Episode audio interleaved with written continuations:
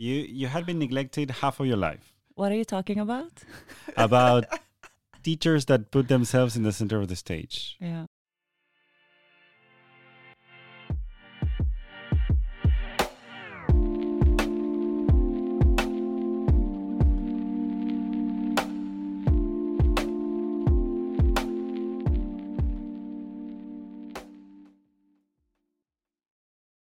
You have been neglected half of your life. You created a body to show off Mm. with, I don't know, with flexibility, with muscles, whatever. And you want to compensate somehow all the lack that you felt all your life. So you say, you know what? Now is my time. Admire me because I had all these years that I wasn't admired enough. Mm. That people think when they achieve that okay now this is going to get compensated and things Mm. are going to get even. But in in this cycle of things going on never gets compensated. You get things in motion but they are going to come and bite you in the ass in the next 5 minutes because those muscles are going to sag because you're going to get fat as your mother did and or something is going to happen to your health so if your worth is in what you show in your body you're not going to it's not going to last No, I think uh, because I've been an artist and a dancer, Mhm. and obviously doing yeah sexy moves. yeah sexy moves. I never linked my self worth to that. And I I don't know why I had this ability. Maybe it's my upbringing or something, but I just been so blessed that I wasn't you never believed that what you're putting were putting on stage was more than a character No, and I, I didn't put my worth in that. If people give me compliments or if people are like, oh, you were so good, I have never been very.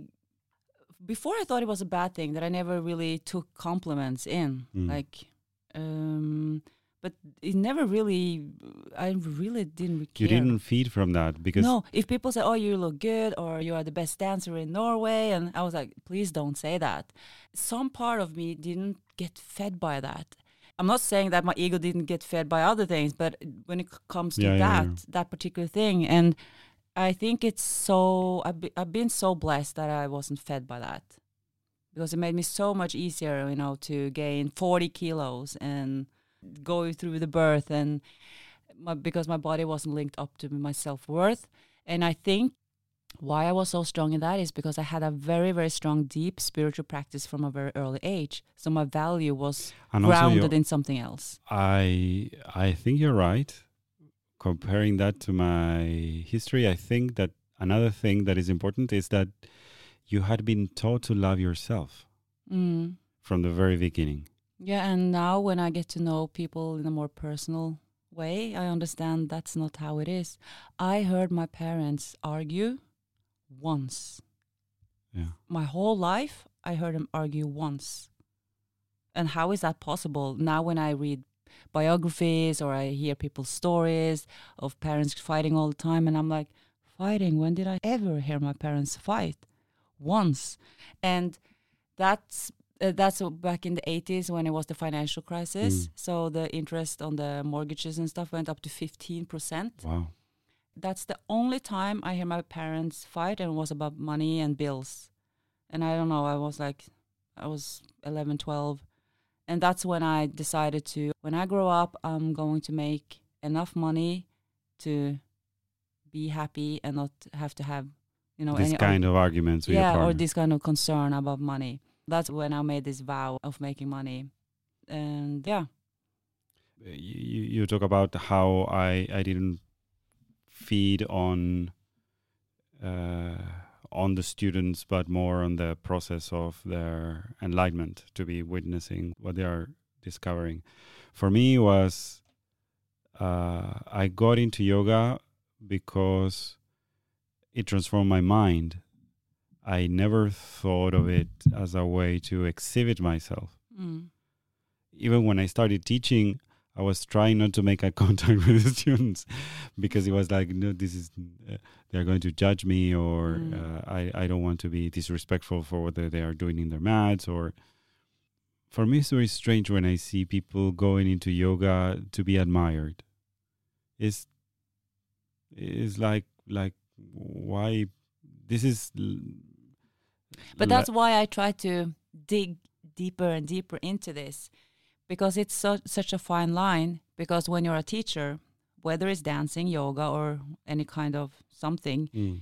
you're supposed to be there and showing or show off in a way. yeah. You're supposed to be there telling other people what to do because you obviously have a skill and Yeah. you should learn Mhm. how to do that and and then you can call it i want to inspire others um, it takes a certain part of you that will be out there yeah and that's why i just dig deep into is there any the greatest teacher needs to be invisible. yeah the greatest teacher needs to be invisible in the room. So this is when when I went to my teacher training in in in the ashram it was like okay why can't you demonstrate to other teacher to other students? Because you are uh, you need to guide them just with verbal cues. Is very difficult. It would be much easier to go on demonstration. And my my great swami she said you you need to be invisible. You need to guide them into their inner process. You don't need to put yourself in a way or place where you are guiding them from the example of showing. They need to go through the process of understanding and taking that as a lead. Mm. the thing is that in the most parts of the western world if you don't have a visual reference you don't exist for the students. It's like okay i'm lost. And even i am not teaching in my native language and i am teaching people in a language that is not their native language either so for them it's like a, it's, it's like a super challenge it's like okay are we understanding mm-hmm. I learned some words in in in Norwegian because they didn't make sense in English. okay I was like, okay, the inner side of the elbow. It was like some people looking at me around the, around the room, like, oh, what is he saying? And it was like albukroken. And they say, okay, yeah, I got you. The inner side of the elbow. It's like, yeah. So uh, some things get lost in translation, and demonstration for me is useful. But even when I demonstrate, I can't do things in a perfect way. I, I do things in the way that my body uh, allows me to. And lately that changed. So there are things I can't do. So uh, I need to cue more and demonstrate less. And what she said, she was 72 years old when she told me this. Mm-hmm. What she said made a lot of sense to me. It was like, okay, I, I need to be able to retreat from the center of the stage to give the spotlight to the student, mm. actually. That, I don't know why people don't do that because that this is one of the things that made me the happiest. This is why I think it's hard to talk about because you have to be unselfish, but at the same time, you. It, it's like talking about money. You shouldn't make money if you're spiritual. It's like you shouldn't be uh, in front of the group if you are uh, enlightened. But it's a balance here. And I think the balance is the intention behind what you do and the worthiness that you link up to being in front. This is, I think, what I try to go, yeah, go into. your your interests can't go in front of the interests of the herd.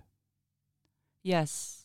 I mean, if you're a parent and or you have an animal Mm. or pet, Yeah. uh, you can sacrifice yourself for your child. Yes. That is almost like I rather die than my child. Yeah, but you are not doing that for your child only. You're doing that for the greater good because it would be a horrible pain for you to bear if something happened to him. Yeah, if you feel like you can sacrifice yourself for the greater good, Yeah. not only for your child but for anyone out there, Mhm. and you feel okay with that. That is uh, that is what I try to formulate here. I think that is some of the highest benefits of tantric practice that you can come to a level where you just yeah you you just thrive because you see the other person thriving. That is a way also to want the greater good because you are because you know when that when your herd is thriving you are you are it for the pulled up good. Mm. by it. and because you're all one you know that it benefits you too. Yeah. But to come to that place where you can unselfishly, I mean, I feel like it's just a few people in the world today that we can look at and really see that, like Mother Teresa Mm. or the Dalai Lama. And I feel I want to shorten that gap so we don't think that it's just possible for people that are Dalai Lama or Mother Teresa. I feel like we can start today with shifting a small piece of the way we're thinking. hmm And I think financial gain is uh, also good to start with. Like we can have an episode on that, but It's, it's a it's an exchange of energy in the end. Yes. So I think if you want to become successful or you want to make money or you want to do a lot of things that involves you to work hard, it will not help to think that you need to focus just on yourself. No. So what I try to say in my very stumbling way is I feel like yeah, people tell me like everything you do is always successful. hmm I have done things that are not successful too, but not many. It's not because I am so smart or I just take the right choices, but I feel like everything I do is successful because I it's not me doing something. I involve everyone and I do something that I think it's so fun and inspiring in the moment, so I can't fail. Because other people get inspired by you offering this.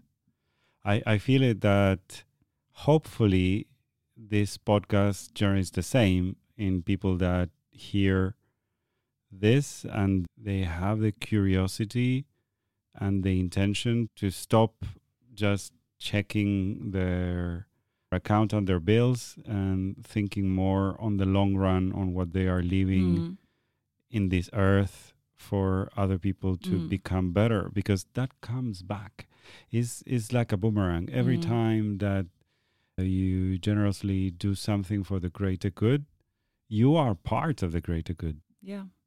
So that is something we try to inspire people to go through Yeah. All right. thank, you so much